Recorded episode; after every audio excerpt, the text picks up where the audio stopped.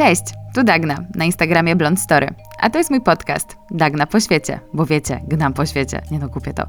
E, ale może nie każdy to słyszy, że w moim imieniu jest słowo gnać i mi się to bardzo podoba. A w podcaście opowiadam, streszczam, polecam miejsca i przygody z moich podróży, bo i się całkiem sporo nazbierało. E, a więc zapraszam do gnania po świecie ze mną. Ui!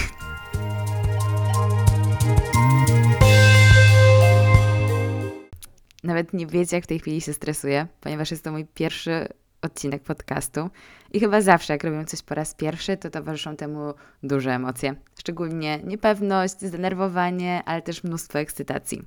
I myślę, że to jest świetny punkt wyjścia, by poruszyć temat odcinka, czyli podróżowanie solo. Bo z mojego doświadczenia to są bardzo podobne emocje, kiedy się takiego tripa wyrusza. A ponieważ na moim Instagramie ten temat przewija się dość często i dostaję mnóstwo pytań o to, jak zacząć, czy się nie boję, ile to kosztuje, to ruszam z odpowiedziami na ten temat, wskazówkami i moimi historiami. No dobra, no to jak to u mnie wszystko się zaczęło? Ja do tej pory byłam na dwóch takich większych solowych wyprawach. Pierwsza była po Azji Południowo-Wschodniej i Australii i trwała 4 miesiące i pewnie trwałaby dłużej, gdyby nie COVID, więc jak możecie łatwo policzyć, to było prawie 4 lata temu. A moją drugą taką podróżą była solowa podróż do Ameryki Centralnej i podróżowałam wtedy po Meksyku, Gwatemali i Belize i ona miała miejsce rok temu i trwało to wszystko półtora miesiąca. I żeby było jasne, to nie chcę robić z siebie tutaj eksperta, tylko naprawdę chcę się podzielić swoim doświadczeniem, ponieważ dla mnie to było bardzo abstrakcyjne, że w ogóle wyruszyłam w taką podróż, a jeszcze bardziej abstrakcyjne, że tak mi bardzo się to spodobało. Ponieważ z bańki, której ja pochodzę, czyli świata prawniczego i korpo karierowiczów, to naprawdę nikt w taki sposób nie podróżuje, więc dla mnie to już była abstrakcja na samym starcie. Dodatkowo, ja też jestem bardzo społeczną osobą, takim zwierzęciem społecznym i ja wcześniej nigdy, nigdzie nie byłam sama. Nawet w kinie czy w knajpie, no po prostu unikałam bycia samej gdziekolwiek w przestrzeni publicznej. Więc dla mnie w ogóle wyjazd solowy gdzieś tam na koniec świata z plecakiem to już w ogóle mi się w głowie nie mieścił, ale to zrobiłam. I dlatego chciałabym tutaj parę rzeczy powiedzieć i przekazać parę wskazówek, jeżeli komuś gdzieś tam przechodzi przez myśl, żeby na takiego tripa wyruszyć. Bo ja złapałam z tym ogromnego bakcyla i chcę może wyjaśnić, na czym polega ten fenomen i dlaczego to jest takie zajebiste. Przede wszystkim, kiedy podróżujemy solo, to skupiamy się tylko na sobie, bo jesteśmy no, sami ze sobą, me, myself and I. I robimy tylko to, na co mamy ochotę, nie ma tu żadnych kompromisów, nie ma żadnego naginania się. Realizujemy tylko swoje potrzeby i swoje priorytety. No jak takie rozpieszczone dziecko, robimy to, czego dusza zapragnie. No jak jesteśmy w towarzystwie, czy jesteśmy w parze, no to zawsze komuś na czymś bardziej zależy, na czymś mniej, a tu tego problemu nie ma. I wierzcie mi, podróżowałam na każdy możliwy sposób, ka w każdej możliwej konfiguracji i dopiero kiedy pojechałam gdzieś sama, a dopiero potem znowu pojechałam gdzieś z jakąś ekipą gdzieś, to uświadomiłam sobie, jaki to jest luksus, kiedy się jeździ gdzieś samemu. I okej, okay, nie mam większych problemów, żeby sobie coś odpuścić i dostosować się do grupy, ale wielokrotnie miałam potem taką myśl, dobra, ja tu wrócę sama i zrobię to po swojemu. No bo będąc w towarzystwie jednak, no nie wiem, musimy realizować potrzeby wszystkich porówno. I to jest jak najbardziej normalne i okej. Okay. Ale na tym polega między innymi też ten fenomen tego bycia samą w podróży i decydowania o sobie i o swoich potrzebach, że jest to takie uczucie trochę uzależniające. Inna rzecz, którą odkryłam podczas takiej podróży, to jest bycie w 100% sobą. I zaraz zapytacie w sumie, co to znaczy być w 100% sobą? Przecież jesteśmy sobą, albo czemu nie mogę być sobą tu na miejscu? Ano, to dlatego, że jak jesteśmy na miejscu, żyjemy sobie takim zwykłym życiem, no to mamy dookoła ludzi, którzy nas dobrze znają, którzy, dla których spełniamy pewne już role społeczne, są wobec nas pewne oczekiwania, pewnych zachowań, tego, że coś robimy, w jakiś sposób mówimy, w jakiś sposób reagujemy. A kiedy jesteśmy w tej samotnej podróży i spotykamy totalnie obcych nam ludzi, to my nie musimy być w żadnych ramach, w żadnych schematach, i wtedy wychodzą z nas takie najprawdziwsze nasze cechy. I dla mnie to na przykład było chodzenie bez make-upu, w wygodnych ciuchach, niedbanie o to, czy mam ułożone włosy, jedzenie tego, co chcę, zagadywanie do obcych, uśmiechanie się do ludzi na ulicy, prowadzenie filozoficznych rozmów z totalnie randomowymi ludźmi, dopiero co spotkanymi, bawienie się z lokalnymi dziećmi. No, miałam poczucie, że to jestem ja, taka w stu procentach ja. Ja, która gdzieś tam w życiu warszawskim muszę się trochę hamować, bo wiem, że mój nadmierny entuzjazm jest przytłaczający i no, bardzo często niezrozumiały. A tam po prostu to robiłam i bym powiedziała nawet, że te moje cechy charakteru bardzo pomagają w takim mm, życiu w podróży i są bardzo potrzebne. I przyznam Wam, że ta pełna wolność, swoboda w samodecydowaniu oraz to poczucie bycia sobą tak stały się dla mnie ważne i potrzebne i takimi pięknymi emocjami, do których nie przywykłam jednak w takim życiu codziennym, że jak decydowałam się na drugą podróż, to głównie dlatego, że chciałam znowu poczuć właśnie właśnie to. No bo teraz tak sobie myślę, że my jako ludzie no nie lubimy spędzać czasu sami, nie lubimy tej samotności, ale paradoksalnie, będąc w takiej solowej podróży, to nigdy nie jest się samemu. I to jest niesamowita prawda, która z tego podróżowania wynika i płynie. I to zaraz rozwinę, ale może najpierw od początku, od takich kwestii organizacyjnych, jak w ogóle się za to zabrać, za taką organizację. Tak jak wspominałam na początku, nie miałam w towarzystwie osób, które w taki sposób podróżują, aczkolwiek znalazłam moją e, znajomą z klasy z liceum. Odezwałam się do niej, bo widziałam, że gdzieś kiedyś była w solowej podróży, chyba w Tajlandii, właśnie z plecakiem. No i zainspirowana zagadałam do niej co i jak. No i dostałam mnóstwo odpowiedzi i porad, jak się za to zabrać. Opowiedziała mi o wolontariatach, o takich różnych możliwościach i na początku bardzo chciałam wyjechać właśnie na taki wolontariat do Tajlandii, opiekować się słońmi, ale im bardziej zaczęłam zgłębiać ten temat, tym okazywało się, że wcale to nie jest takie fajne, cukierkowe, jakby się wydawało. A wydaje mi się, że chciałam koniecznie jechać na jakiś wolontariat, bo dalej miałam poczucie i potrzebę bycia trochę zaopiekowaną, taką, że no ja sama nie dam rady, że ja potrzebuję wiedzieć, gdzie jadę, co robię i tak dalej. I suma summarum, cieszę się, że się stało tak, że nie zdecydowałam się na żaden wolontariat, e, tylko po prostu ruszyłam świat. Jedną z rad, którą usłyszałam właśnie od tej mojej koleżanki z liceum, Zuza, pozdrawiam Cię, e, było, że, było to, żeby zaobserwować kilka, kilkanaście profili na Instagramie właśnie takich solowych, backpackerskich podróżników. Dla mnie to było bardzo nowe, ponieważ e, ja się zupełnie w innych treściach otaczałam w social mediach, więc dla mnie to było totalnie zaskakujące, że w taki sposób w ogóle można podróżować i że to może być fajne. Co więcej, z czasem, jak zaczęłam obserwować i patrzeć na to, jak ludzie śpią w hostelach, śpią w namiotach, autostopują, jakich ludzi spotykają po drodze, jak się świetnie bawią, jakie to są możliwości, zaczęło mnie to bardzo inspirować i nagle poczułam się, kurczę, ej, to może być całkiem fajne. No bo nie oszukujmy się, to co jest dla nas najbardziej e, przerażające i to, czego się najbardziej boimy, no to są rzeczy, których nie znamy. I w obecnych czasach wydaje mi się, że najprostszym sposobem, aby oswoić się z danym tematem i do niego się przyzwyczaić i przekonać, to właśnie jest konsumowanie odpowiednich treści w social mediach, skoro i tak już tam dużo czasu spędzamy. Więc y, uważam to za bardzo dobrą rekomendację i ślę ją dalej, czyli y, obserwowanie dużej ilości kont i treści o takiej tematyce, właśnie backpackerskiej, solo podróżowej, przygodowej, bo dla mnie to był game changer, że można inaczej zwiedzać świat niż siedząc w basenie na Bali z pływającym śniadaniem. Drugą osobą, do której zagadałam w tej sprawie, był mój e, znajomy, którego poznałam już w takich właśnie backpackerskich okolicznościach. Było to w Wietnamie, kiedy wyruszyłam tam z moimi przyjaciółkami, więc to nie była solowa podróż, ale to była moja pierwsza podróż z plecakiem i już wtedy mi się to bardzo, bardzo podobało. I spotkałam Karola, bo to jego imię. Karol, też pozdrawiam Ciebie tutaj bardzo serdecznie.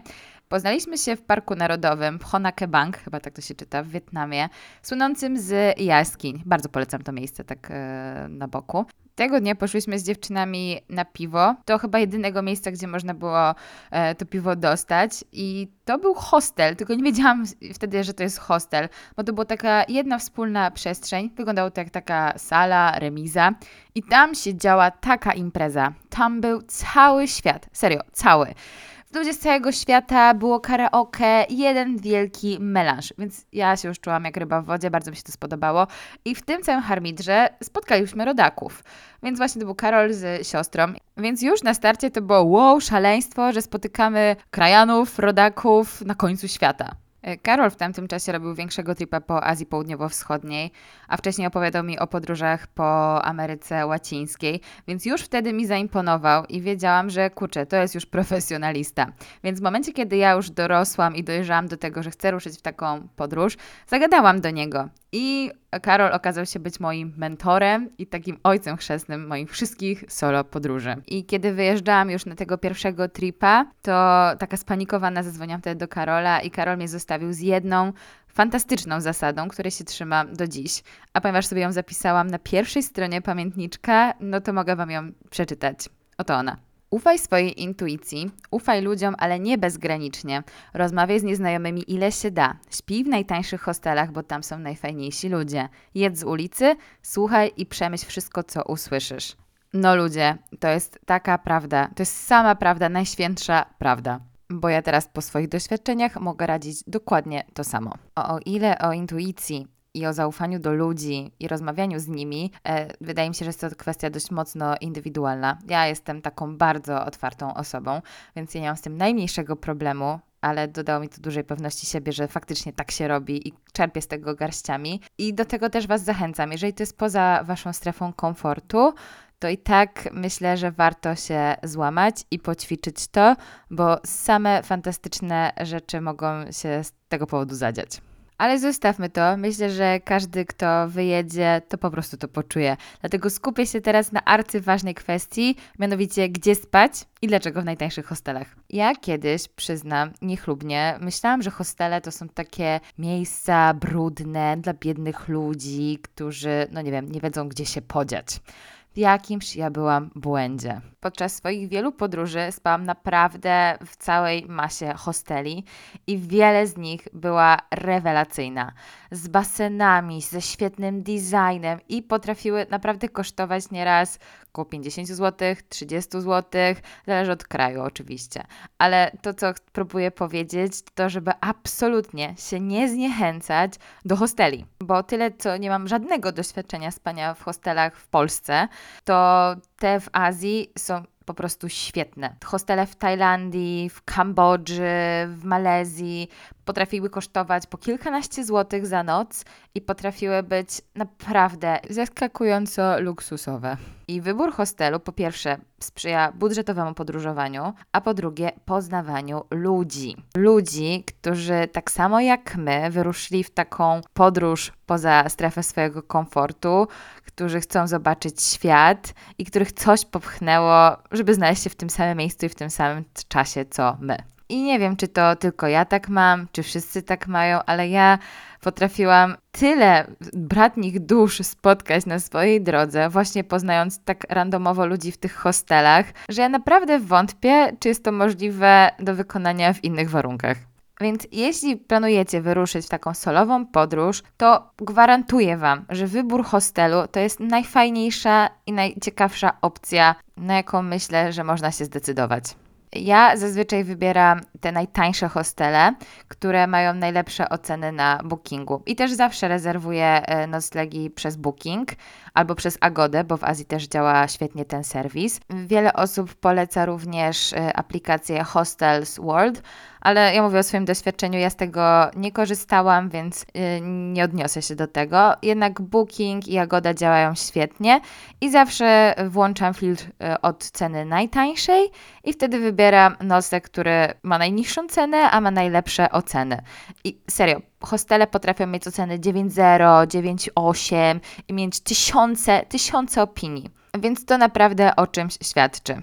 To, na co warto patrzeć, wybierając hostel, to oprócz jego ceny, no to też na jego lokalizację, ale hostele w znakomitej większości znajdują się w centrach miast e, oraz na czystość.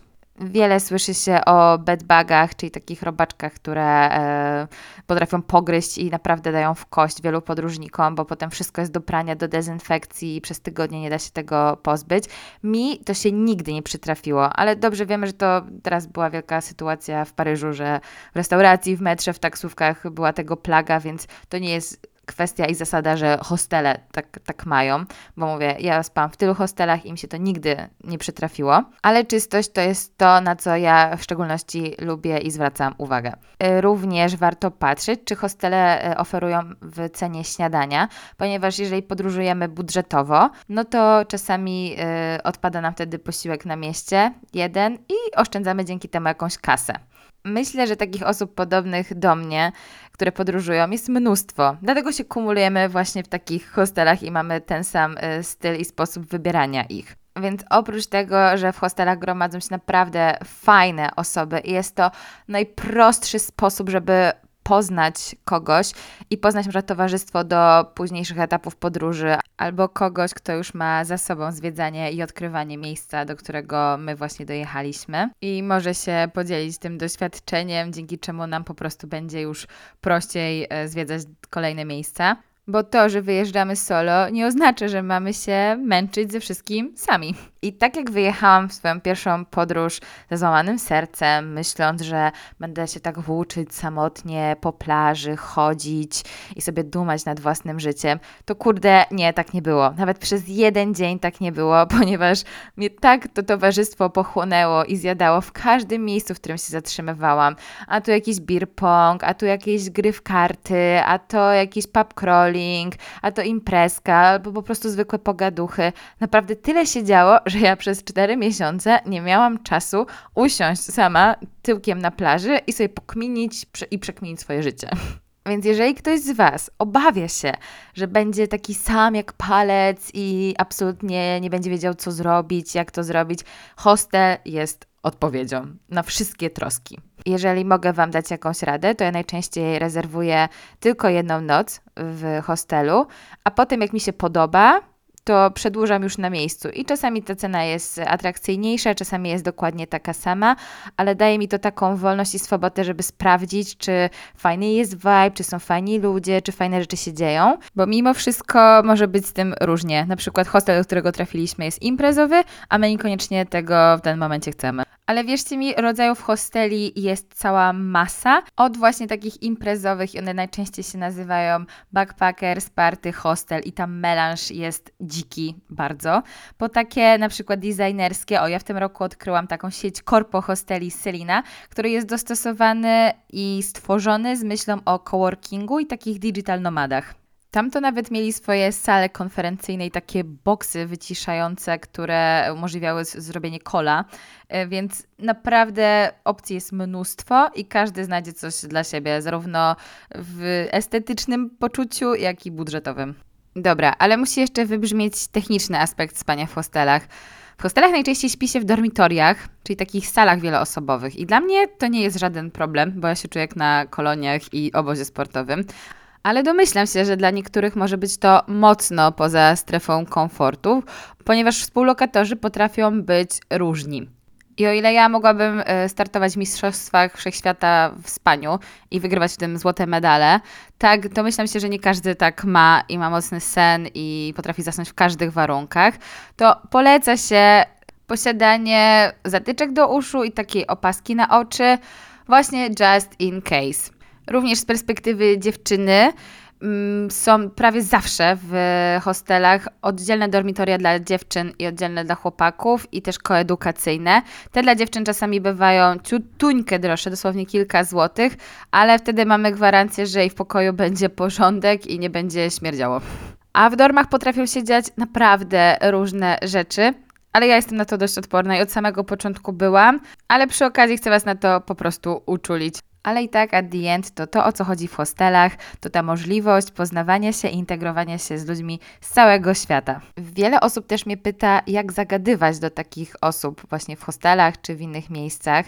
No, dla mnie to jest dość proste, bo ja mam taką naturę, że jestem bardzo otwarta, jestem bardzo y, głośna, więc nie sprawia mi to żadnego problemu, żeby do kogoś zagadać, ale też takie przestrzenie jak właśnie hostel gromadzą no, każdy rodzaj osób.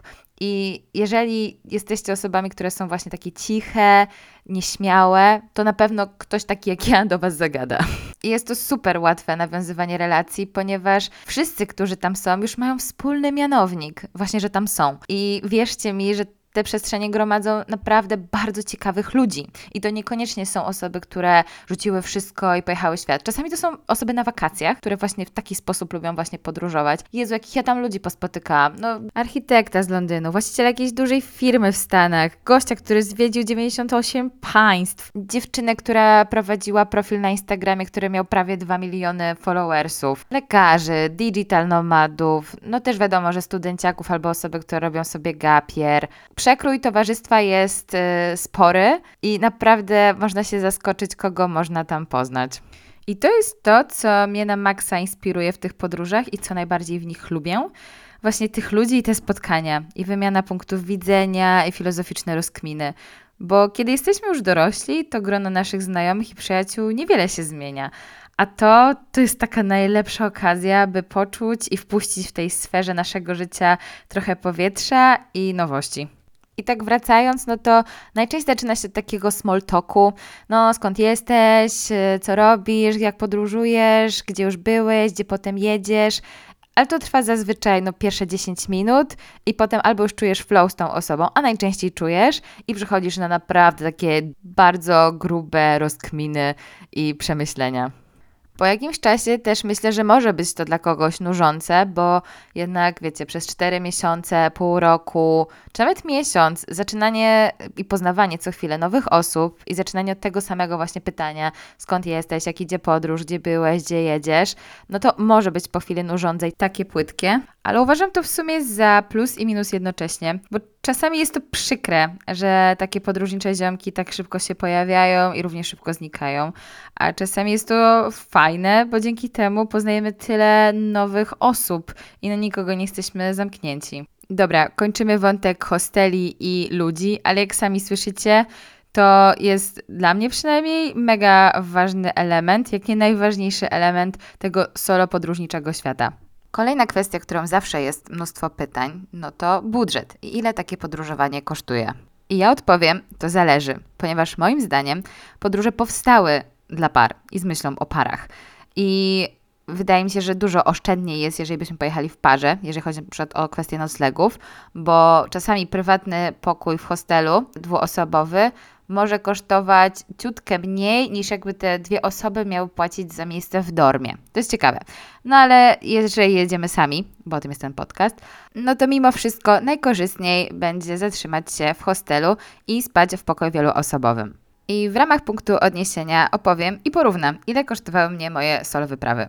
W pierwszej podróży miałam jasno określone, że chcę i mogę wydawać 66 zł dziennie na wszystko, ze spaniem, transportem, jedzeniem, a wynikało to z tego, że pojechałam z określoną kwotą zaoszczędzonych pieniędzy i wiedziałam, że im szybciej to roztrwonie, tym szybciej będę musiała wrócić do domu, a tego bardzo nie chciałam, więc miałam to wyliczone i starałam się tego trzymać i o tyle, co w Azji było to jak najbardziej możliwe, 4 lata temu podkreślmy, y, to jak wylądowałam w Australii, no to mnie to już zmiotło światło z planszy, ponieważ y, jeden nocleg y, w hostelu kosztował właśnie około 60 zł, a w Azji mi tyle wystarczało na przeżycie całego dnia pod korek. Natomiast w podróży po Ameryce Centralnej ja takiego założonego budżetu nie miałam. Oczywiście chciałam wydać jak najmniej, ale nie byłam niczym ograniczona, ponieważ no, w ciągu tych czterech lat dużo więcej oszczędności nagromadziłam i nie spinałam się, ile dziennie mogę wydać. Ale dla kontekstu rzucę, jakimi kwotami konkretnie ja dysponowałam i w jednej i w drugiej podróży. E, po Azji i Australii wydałam razem z biletami w sumie około 24 tysięcy złotych, ale to było też 4 lata temu, więc nie oszukujmy się, ta rzeczywistość na świecie była inna a po Ameryce Centralnej wyszło mi 15 tysięcy. I dla porównania to były 4 miesiące zapieprzania po świecie versus półtora miesiąca zapieprzania po świecie. I to chciałam rzucić jako taki punkt odniesienia, ponieważ ja w podróży rzadko czego sobie odmawiam, bo wychodzę z założenia, że jak już gdzieś jestem, na tym końcu świata, jak już tam doleciałam, to chcę skorzystać na maksa z tego, co mi tam świat oferuje i inwestować w różne przeżycia i atrakcje, więc nie odejmuję sobie od wejścia do jakiegoś parku albo muzeum czy świątyni, no bo skoro już tam jestem, po coś tam przyjechałam, no to właśnie po to, żeby y, wspierać lokalną gospodarkę. Ale jak już tak bardzo chcemy się trzymać budżetu, albo faktycznie mamy taką sytuację finansową, że no, chcemy przyoszczędzać, to naprawdę jest wiele super sposobów, aby nie rezygnować z atrakcji, a jednocześnie nie zbankrutować. I to między innymi będą na przykład free walking tury. One są organizowane chyba we wszystkich miastach świata. Naj najlepiej zapytać po prostu w hostelu, dostajecie datę, godzinę i miejsce zbiórki i jesteście oprowadzani po lokalnych atrakcjach. Często też macie jakiś tasting, info o jakichś lokalsowych miejscówkach, czy protipy, gdzie lokalsi jedzą, gdzie jest taniej, gdzie są jakieś punkty widokowe. Naprawdę polecam, polecam. Gdziekolwiek jesteście, free walking tury to jest świetna budżetowa opcja. Kolejną z opcji, żeby sobie przeoszczędzić, to jest posługiwanie się, o to będzie nielegalne, co powiem, ale na przykład w Azji posługiwałam się już e, nieważną legitymacją studencką, ale dzięki temu miałam promocyjne wejścia w różnych miejscach. Innym tipem, z którego skorzystałam, to jak byłam w Australii, chciałam pójść do opery Sydney na spektakl, to poszłam tam dzień wcześniej i zapytałam, czy jest jakaś możliwość e, dostania tańszego biletu. No i pani powiedziała, tak jak w Polsce, że wystarczy przyjść pół godziny wcześniej i jak zostaną wolne miejsca, to jak najbardziej mogę mieć w promocyjnej cenie wejście. I tak, siedząc chyba w czwartym rzędzie, na samym środku widowni, miałam bilet za 100 zł, a ten bilet normalnie kosztował chyba z 300 australijskich dolarów. Więc hit, hit, hit, a przeżycie no niesamowite, bo oprócz tego, że dużo osób zobaczyło operę w Sydney, no to kto może powiedzieć pochwalić się, że był na spektaklu w operze w Sydney? I to za 100 złotych. Inną opcją na zaoszczędzenie jest autostopowanie. Mi osobiście średnio to przypadło do gustu, e, będąc szczerą, ale to nie wynikało z tego, że mi się coś przytrafiło albo na jakichś krzywych kierowców trafiłam. Po prostu nie potrafiłam wyczuć tego vibe'u i bardzo niekomfortowo się mimo wszystko to czułam, ale znam mnóstwo osób, które w taki sposób e, przekraczają i zwiedzają świat i tylko mogą powiedzieć same dobre rzeczy i historie na ten temat. Więc tu proszę się nie sugerować moją opinią. Ja w kwestii transportu będę jednak polecać transport publiczny i zarówno w Azji, jak i w Ameryce Centralnej y, sprawdzało mi się to świetnie. Sri Lankę całą przejechałam tylko autobusami e, lokalnymi i bardzo to wyszło budżetowo. Mimo, że tuktuki również były tanie, no to jednak e, taka sama trasa tuktukiem a autobusem, no wychodziło cenowo z kilkadziesiąt razy taniej, bo rozmawiamy tutaj o kwotach kilkadziesiąt groszy za kurs autobusem, a kilkadziesiąt złotych, e, jak chodzi o kurs e, tuktukiem. I o tyle, co mogę powiedzieć, że w Azji miałam nielimitowany czas swojej podróży, to faktycznie bardzo enjoyowałam się tym, że mogę poruszać się lokalnym środkiem transportu i podróżować z lokalsami, bo tego czasu miałam mnóstwo. I w ogóle moje przysłowie mm, w tamtej podróży to było mam czas, nie mam pieniędzy i mi się to świetnie sprawdzało. O tyle w Ameryce Centralnej e, miałam limitowany czas, bo miałam już kupiony bilet powrotny, więc trochę się stresowałam tym, że w konkretnym dniu muszę konkretnie gdzieś być i nie czułam takiej swobody, żeby e, oddawać się takiemu YOLO, jeżeli chodzi o transport publiczny i tam korzystam z takiego półśrodka, czyli takiego kolektivo. To też jest taki lokalny transport, ale mimo wszystko jest dużo bardziej popularny wśród turystów i w, zarówno w Meksyku, jak i w Guatemali nie poruszałam się takimi autobusami, czy pociągami, tylko kolektivo, czyli takim małym busikiem, którym jak się nazbierają osoby, które jadą w danym kierunku, to ten autobusik jedzie. Więc podsumowując, można tu wyprowadzić taką teorię podróżniczą, która mówi o tym, że e, wydatek pieniędzy jest odwrotnie proporcjonalny do tego, ile mamy czasu w podróży. Chyba tak. W sensie, jak mamy więcej tego czasu, to możemy sobie pozwalać na tańsze opcje, bo są najczęściej wolniejsze, a kiedy niestety nam się spieszy, no to wtedy wybieramy opcje droższe.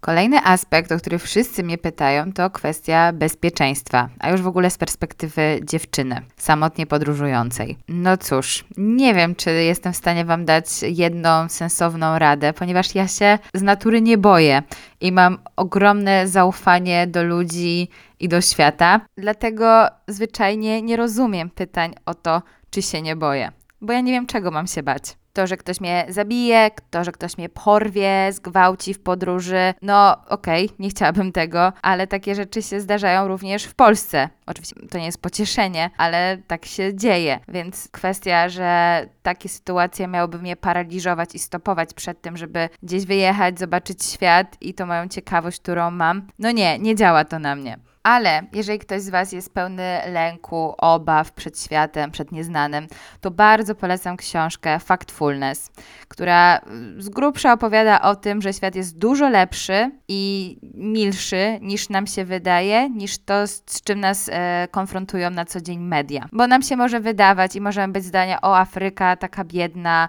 ludzie głodują, ludzie umierają na ulicy, o Azja taka brudna, biedna, tam ludzie też mordują na ulicy, o Meksyk, narkotyki, kartele zabiją mnie, poćwiartują mnie i w ogóle nie wrócę nigdy żywa do Polski. To są naprawdę skrajne sytuacje i to są naprawdę skrajne e, wyjątki, które się gdzieś tam na świecie dzieją. I okej, okay, nie możemy od tego odwracać wzroku, ale absolutnie to nie determinuje tego, jak ta część świata wygląda i co ma do zaoferowania. Więc jeżeli dalej patrzymy w taki stereotypowy sposób na świat i z tego rodzą się nasze lęki, właśnie przed tym nieznanym, to naprawdę szczerze polecam tę książkę, ponieważ ona bardzo dużo rzeczy uporządkowała w mojej głowie i też e, pocieszyła mnie przed tym i uspokoiła przed tym, że wcale świat taki nie jest zły i niebezpieczny. I jednocześnie chciałabym tu dodać, że jest mi zawsze niezmiernie przykro, e, jak dostaję dziesiątki, jak nie setki pytań, jak gdzieś jadę, czy się nie boję. Bo nie dość, że ja w taki sposób nie rozpatruję świata, to okay, jak dostaję takich zapytań dziesiątki, setki, zaczynam się stresować i powoli zaczynam też procesować w swojej głowie, czy ja nie robię źle i czy to nie jest głupota. Ale naprawdę, jeżeli tego słuchacie i znacie kogoś, kto wyrusza w podróż, albo ja będę wyruszać w podróż, to bardzo, bardzo, bardzo Was proszę, nie zadawajcie tego pytania, czy się nie boisz. Bo to jest na maksa niepotrzebne i no, zazwyczaj bezpodstawne. No bo ja zawsze jadę z bardzo pozytywnym nastawieniem i z otwartą głową do tego, co tam zobaczę i kogo tam spotkam i co mi się tam przytrafi. I ja nie wiem, czy to jest jakaś mistyczna energia i prawo przyciągania, że no mi się przytrafiają same świetne i wspaniałe historie, właśnie dlatego, że myślę tylko o takich samych fajnych historiach. Ja się też bardzo często śmieję, bo ja sama dla siebie jestem największym zagrożeniem. To ja się o wszystko potykam, to ja zapominam jakieś rzeczy, to ja nie ogarniam sytuacji, więc się śmieję, że absolutnie nikt mi nie zrobi większej krzywdy niż ja sama sobie.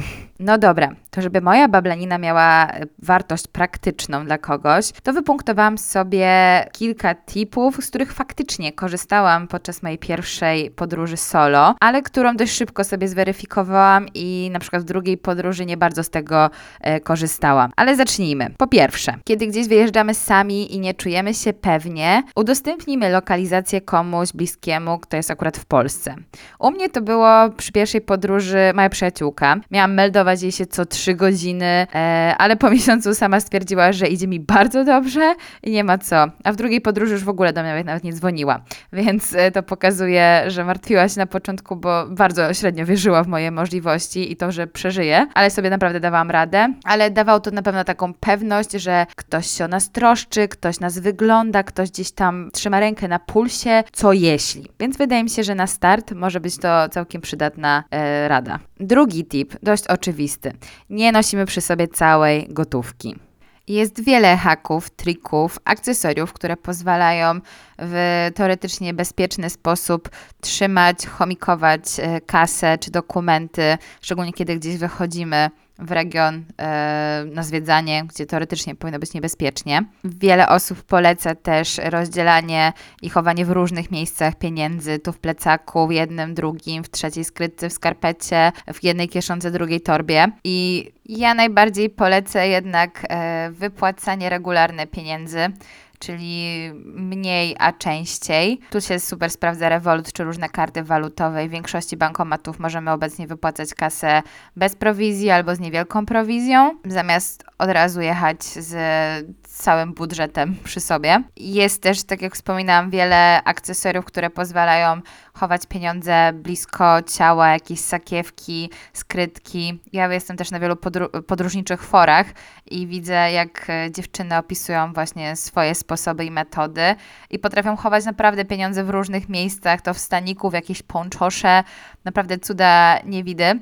Z mojego doświadczenia to jest bardzo niewygodne. Ja tego nie robię, nie lubię. W pierwszej podróży miałam taką kieszonkę w cielistym kolorze. Właśnie tam trzymam swoje najpotrzebniejsze dokumenty i, i pieniądze i ona ją się chował po prostu pod bluzkę albo nawet pod spodnie, ale dla mnie po chwili to było tak niewygodne. Zjeżdżało to mi, cały czas się pociło. To było okropne, okropne, okropne i dla mnie to było tak niekomfortowe, że się po pierwszym chyba tygodniu poddałam i po prostu nosiłam wszystko, co powinnam, co chciałam w normalnej torebce zawieszonej przez ramię i po prostu tylko jej pilnowałam. Dla mnie też noszenie takiej e, sakiewki która jest ukryta pod ubraniem, jest, było bezsensowne, ponieważ, nie wiem, idąc do baru, mm, musiałam zapłacić, no to pokazywałam całemu światu, gdzie mam tą sakiewkę, bo przecież musiałam wyciągnąć stamtąd kasę.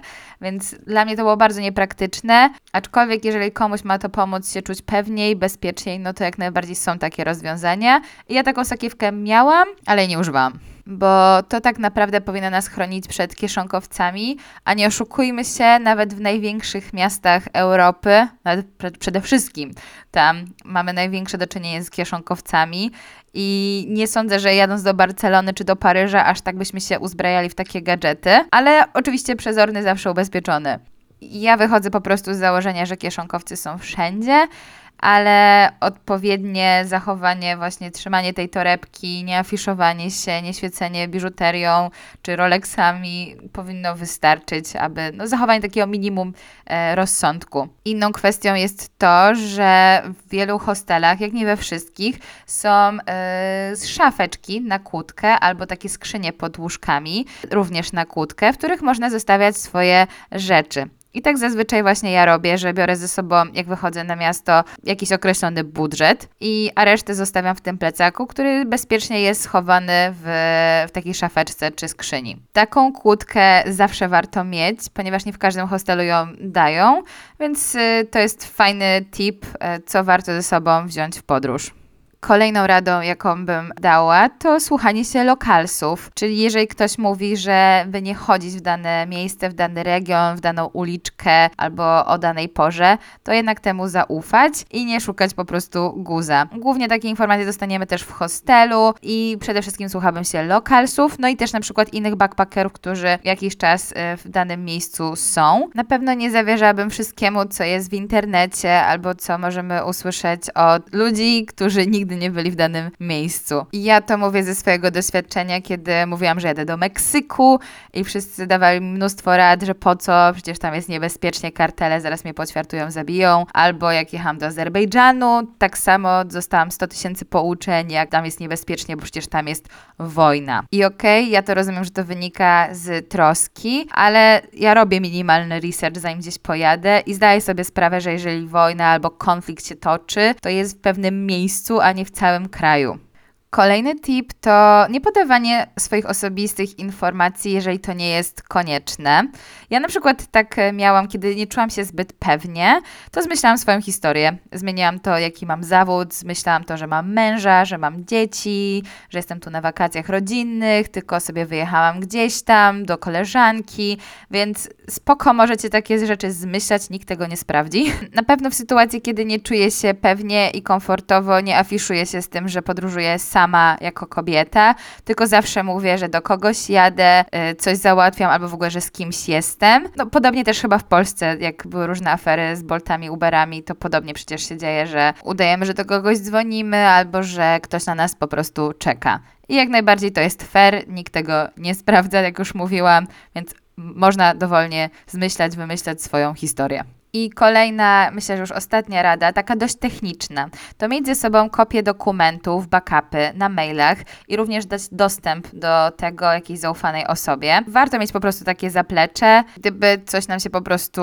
zamokło, zgubiło, zawieruszyło, bądź coś by się nam po prostu przytrafiło. Oprócz tego warto mieć zapisane e, numery do ambasady czy do konsulatu. Mi się to nigdy nie przydało, ale wydaje mi się, że to daje jakiś wewnętrzny spokój, że w razie co, gdyby co, to wiemy do kogo, gdzie, z czym się zgłosić. Inną rzeczą, którą mogę polecić, i wiem, że to będzie dość niekonwencjonalna e, rada, to ja, kiedy wiedziałam, że będę wyjeżdżać na mojego pierwszego tripa do Azji, zapisałam się na lekcję boksu.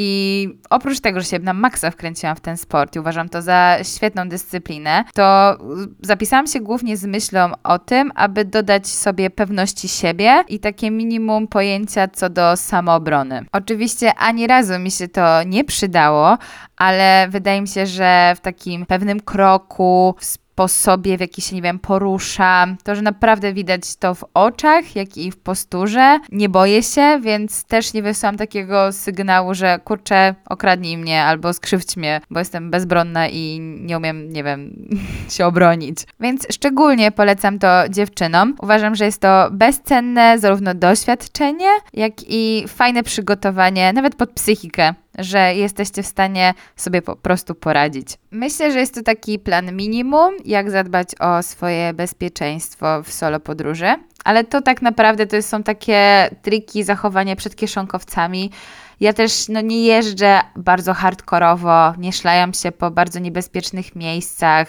Jeżeli lokalsi mówią, że tam się nie chodzi, to, raczej tam nie chodzę, bo no, staram się podróżować jednak rozsądnie. No i nie jestem takim, wiecie, Robinsonem Crusoe, który kurde, albo jakimś Indianą Jonesem, będę się pchała wszędzie, gdzie mnie nie chcą.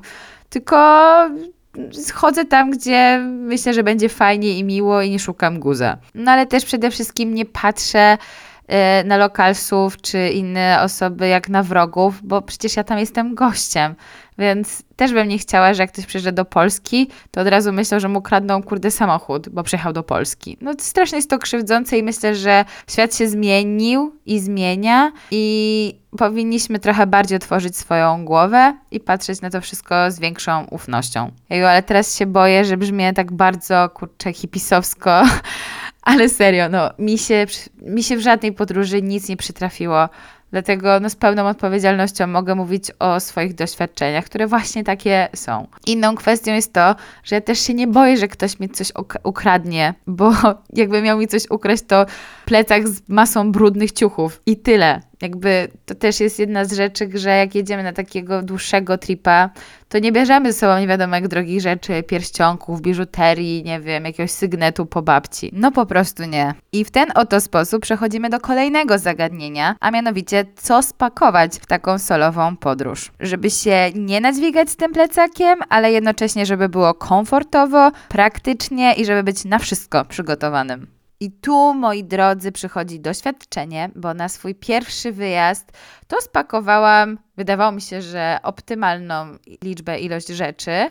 Po czym y, hura, hura, udało mi się spotkać z moją przyjaciółką po pierwszym miesiącu i oddałam jej 3 kilo zbędnych rzeczy. Ponieważ okazało się, że wielu z nich nie założyłam, nie widziałam w plecaku i doszłam do wniosku, że skoro przez miesiąc nie ubrałam pewnych rzeczy, to nie założę ich pewnie już wcale. Więc dla ułatwienia na kanwie mojego doświadczenia przedstawiam listę rzeczy, które super mi się sprawdzają w podróży i które są chyba w każdym plecaku każdego backpackera. No dobra, ale zanim się spakujemy, to musimy chociaż wiedzieć, dokąd jedziemy, ponieważ co innego spakujemy na trekking po Himalajach, a co innego zapakujemy, jeżeli planujemy zwiedzanie Azji Południowo-Wschodniej, chodzenie po świątyniach i plażing i surfing, a jeszcze co innego, jeżeli planujemy wyjazd do muzułmańskich krajów warto mieć takie rozeznanie, żeby nie zaliczyć żadnego fakapu i żeby też e, z szacunku do danej kultury e, zwiedzać dane miejsca. Chociaż też tu Was pocieszę, że nic nie jest niemożliwe i nawet jak Wam się plany zmieniają i nie byście przygotowani na trekking, to i tak pewnie okaże się, że jest wypożyczalnia sprzętu, możecie wypożyczyć buty. Ja tak miałam w Gwatemali. Nie planowałam żadnego trekkingu, nie miałam żadnych butów i bez problemu wypożyczyłam ciepłą kurtkę, buty, no wszystko, co było mi potrzebne na, na wspinaczkę. Także spoko, za resztę zapłacisz kartą Mastercard po prostu. No dobra, no to w co się spakować i jak się spakować? E, przede wszystkim, no backpackersi podróżują z plecakami. Ja mam plecak na 55 litrów i kupowałam go w Decathlonie, ale kupiłam go z 5 czy 6 lat temu i mogę go polecić, tylko nawet nie wiem, czy on jest w ofercie. To, co było dla mnie najważniejsze, to to, żeby on się otwierał nie tylko jak, taka, jak taki worek, tylko też jak taka torba sportowa, czyli żeby miał takie wejście od góry jeszcze do siebie, jak go położymy na ziemi. Jest to na maksa wygodne i naprawdę ten plecak mi się sprawdza świetnie i podróżuję z nim już szósty rok i jest great, great, great, po prostu. I to jest taki plecak, który powinien wchodzić we wszystkich liniach lotniczych jako taki bagaż podręczny, ten co możemy go schować nad głowami. Oprócz tego mm, powinniśmy mieć ze sobą taki mniejszy plecak. Ja też taki mam. To nie jest Kanken, tylko ten taki inna firma. I on jest bardzo spoko, bo on jest taki na, na co dzień i tam zawsze trzymam właśnie i dokumenty, i komputer, i nie wiem, książkę, i takie rzeczy, do których chcę mieć dostęp ad hocowo. I jego się nosi po prostu z przodu na brzuchu. I wierzcie mi, to jest tak turbo wygodne. Ten ciężki plecak na plecach, ten drugi plecak, on waży podobnie najczęściej, co ten, co, co ten duży, bo tam są zawsze te cięższe rzeczy. I tak można iść, iść i iść i iść. A co w środku? Ja zazwyczaj pakuję ciuchy tak na 10 dni, one spoko ze sobą rotują. Tu bardziej myślę w ogóle o bieliźnie, bo ja osobiście nienawidzę prać ręcznie, a to jednak determinuje liczbę chodzenia do pralni i wydawania na to kasy. Ale myślę, że tu kwestia bielizny jest dość indywidualna. U mnie to zazwyczaj jest 10 par gaci i 5 par skarpet i elo. A co do ciuchów, to trzy koszulki, dwie koszule, dwie sukienki, jedna ładna sukienka i wierzcie mi, taka sukienka, w której nie będzie wstyd iść na randkę czy na jakieś wydarzenie, bo takie sytuacje też się zdarzają i naprawdę to ratuje sytuację. Dwie pary shortów, jedne dłuższe przewiewne spodnie, jedne leginsy, lekka bluza, mała kurtka puchowa i to jest zestaw naj, najczęściej, w którym e, lecę samolotem. Do tego dwie pary butów, jedne sportowe jedne klapki, no i kostiumy kąpielowe. Do tego zawsze warto mieć szal, bo posłuży nam jako nakrycie do świątyń, można się też nim przykryć, kiedy klima szaleje, albo zawinąć i mieć po prostu poduszkę. A z takich zupełnie mniej oczywistych rzeczy, które ja biorę ze sobą, to jest prześcieradło. Takie stare, małe, które nie jest ciężkie i ono zawsze ratuje, kiedy jest wątpliwa czystość w hostelu lub kiedy jest naprawdę zimno w pokojach, bo w Azji uwielbiają klimatyzację, więc jako dodatkowe przykrycie. Y, myślę, że częściej mi się to przydało niż nie przydało, więc tu taka polecajka od serca. I z ubraniowych rzeczy myślę, że jest to y, totalnie wystarczające.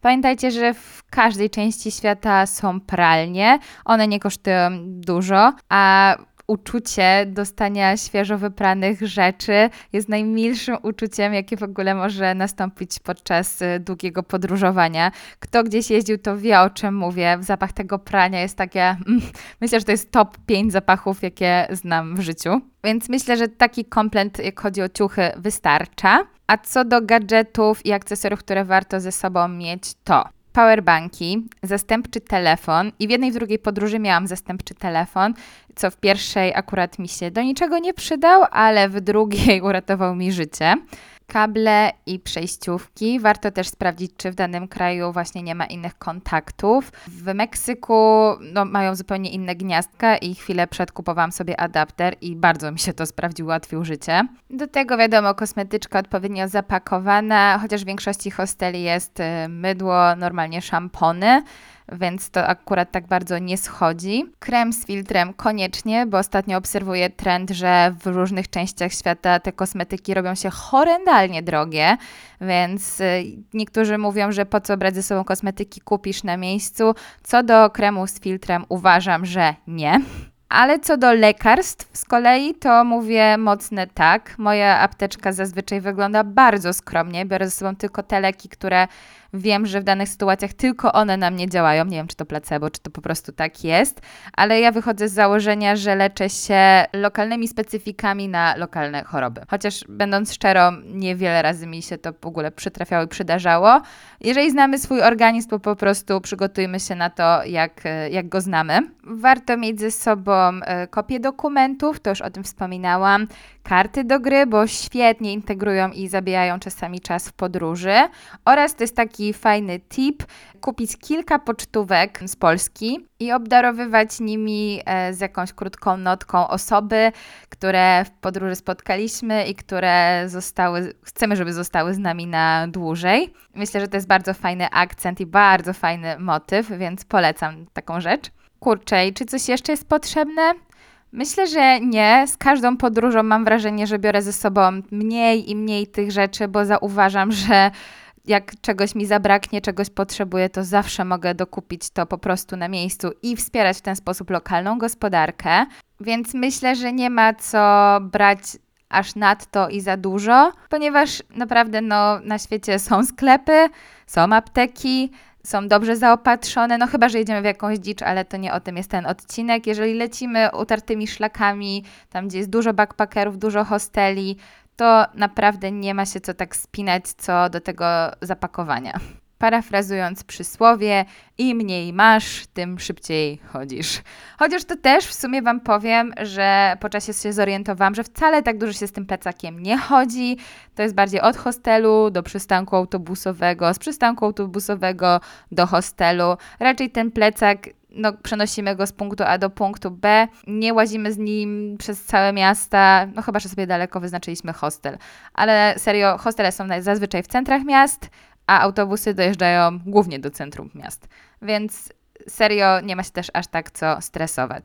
W ogóle taką dygresję tutaj zrobię, że dla mnie ta podróż z plecakiem, gdzie mój plecak ważył 10 kg, tak mnie na maksa odmieniła w tym e, aspekcie, że stałam się minimalistką e, i poczułam, że ja naprawdę nie potrzebuję wielu rzeczy, bo taka świadomość, że jak sobie podróżujesz 4 miesiące z plecakiem, który waży 10 kg, i jesteś w stanie przeżyć i masz naprawdę super fajne żyćko, no to możesz podróżować tak i pół roku, i rok, i dwa. I poza tym, że po prostu żygasz na widok pewnych ciuchów, to jest to niesamowicie zwalające uczucie, że kurde, naprawdę nie potrzebujesz wiele do tego życia. Więc jak ja potem wróciłam, to miałam może nie taki ascetyczny tryb życia, ale po prostu do tej pory mam coś takiego, że ja nie potrzebuję rzeczy materialnych, nie potrzebuję nowych ciuchów. I to jest e, pokłosie tego właśnie wyjazdu, kiedy całym moim dobytkiem było po prostu 10 kg na plecach. No dobra, tak się już spakowaliśmy, to może czas wybrać, dokąd w ogóle będziemy jechać. To może powinno być wcześniej, ale no tak jakoś mi się to ułożyło. Mnóstwo osób na swój pierwszy kierunek, jak chodzi o solo podróż, wybiera Tajlandię. I nie bez przyczyny, bo uważam również, że jest to kierunek, aby spróbować swoich sił jako solo backpacker, ponieważ tam szlaki są niesamowicie przetarte. Baza noclegowa jest rewelacyjnie przygotowana. Jest naprawdę co zwiedzać i tam podróżuje cały świat, więc nie musicie się martwić o towarzystwo i ludzi, których tam poznacie. Żeby poprzeć tę zasadę, ja do Tajlandii nie pojechałam jako mój pierwszy kierunek w solo podróży, ponieważ tam było bardzo drogo, żeby się dostać. A ja już od samego początku pilnowałam swojego budżetu i nie chciałam go przekraczać i nadwyrężać już na samym starcie. To, co zrobiłam i pomyślałam, to szukałam jakiejś bazy wypadowej, jak się dostać w tam tamtą część świata i typ padł na Dubaj. Dubaj jest takim węzłem przesiadkowym i stamtąd latają samoloty już na cały świat. Udało mi się upolować niezwykle tani bilet do Dubaju za jedyne 128 zł z Katowic. Leciałam Wizerem i to chyba był najtańszy i najlepszy deal, jaki zrobiłam ever, jeżeli chodzi o samoloty. Skoro wiedziałam, że będę w tym Dubaju, no to zaczęłam szukać tanich lotów z Dubaju gdzieś. I wybór padł na Sri Lankę, do której loty były za chyba 500 zł właśnie z Dubaju. Czy polecam Sri Lankę na kierunek z pierwszej solo podróży? Tak, to dla mnie był wspaniały kraj. Ja tam naprawdę przeżyłam niesamowite chwile i przygody i uważam, że Sri Lanka jest genialnym krajem, aby tam też spróbować swoich sił. Więc nie tylko Tajlandia będzie ok, ale myślę, że każdy kraj w tej części świata spełni oczekiwania. Może być w niektórych miejscach po prostu ciutkę trudniej, w niektórych może być ciutkę prościej, ale nie zginiecie. Ja mam też takie spostrzeżenie, że im kraj jest mniej turystyczny i mniej taki przeciążony e, turystyką, tym jest tam po prostu milej i bezpieczniej, bo jeszcze tam ludzie się nie nauczyli, jak nacinać obcokrajowców na kasę, tylko są szczerze pomocni i chcą ci ułatwić życie. Więc mając mój punkt odniesienia, na przykład Sri Lanka, która te 4 lata temu jeszcze nie była tak bardzo turystycznym miejscem, albo w zeszłym roku Guatemala, która również nie jest e, tak popularnym kierunkiem, dla mnie to było widoczne, że lokalsi dużo bardziej się angażują, że turysta tu jest, chcą go trochę pilnować, nie chcą, żeby cokolwiek mu się złego stało, bo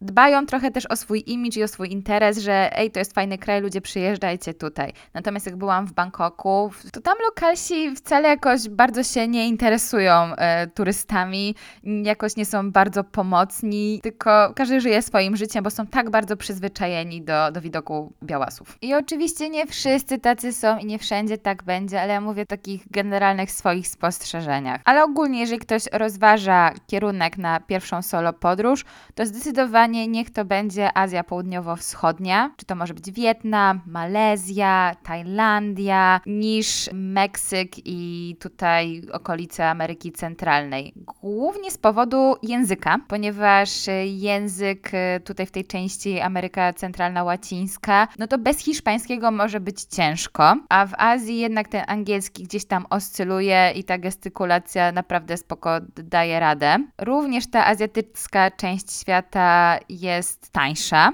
zdecydowanie tańsza, więc myślę, że dwa te czynniki spokojnie mogą zdeterminować Wasz wybór, gdzie ruszyć na pierwszą solo podróż. No dobra, a tak podsumowując wszystko, to podróż solo jest najfajniejszym doświadczeniem, jakie mi się przytrafiło i fantastycznie by było, jakby ktoś też się na coś takiego skusił, bo nic tak wspaniale nie otwiera głowy, nie otwiera serca, jak taka solowa podróż. Więc to, co mogę Wam polecić i czy mogę zakończyć, no to to, żeby się nie bać i jechać, albo się bać i pojechać, ale warto spróbować i nie musicie jechać na koniec świata, żeby tego doświadczyć. Możecie sobie zrobić nawet i city breaka, ale to pobycie samym ze sobą, poobcowanie w tych hostelach, poznanie ludzi z całego świata, no jest takim doświadczeniem, o którym bym w życiu nie pomyślała parę lat temu, a które spowodowało, że teraz do Was rozmawiam, ponieważ mnóstwo dostaję zapytań na ten temat i strasznie się cieszę, że mogę się tym podzielić, bo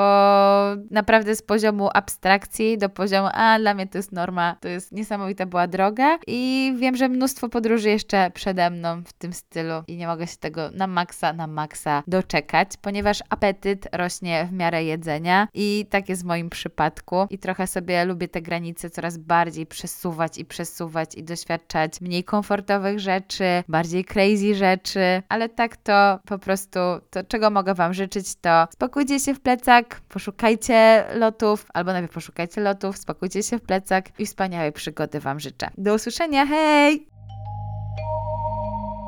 Dziękuję za Twój czas i posłuchanie mojego pierwszego odcinka podcastu. Będę nam maksa wdzięczna, jak mi dasz znać w komentarzu. Nie wiem, gdzie się zostawia komentarz, ale może jak ogarniasz podcasty, to będziesz wiedział, gdzie zostawić ten komentarz. E, łapki w górę, serduszka, lajki, oceny, co tam się robi. E, albo dajcie mi znać na priv, jak e, poszło, czy to było fajne, czy nie fajne i czy chcecie więcej. No, ja się rozgadałam na maksa i mam nadzieję, że będę gadać więcej, bo jest super.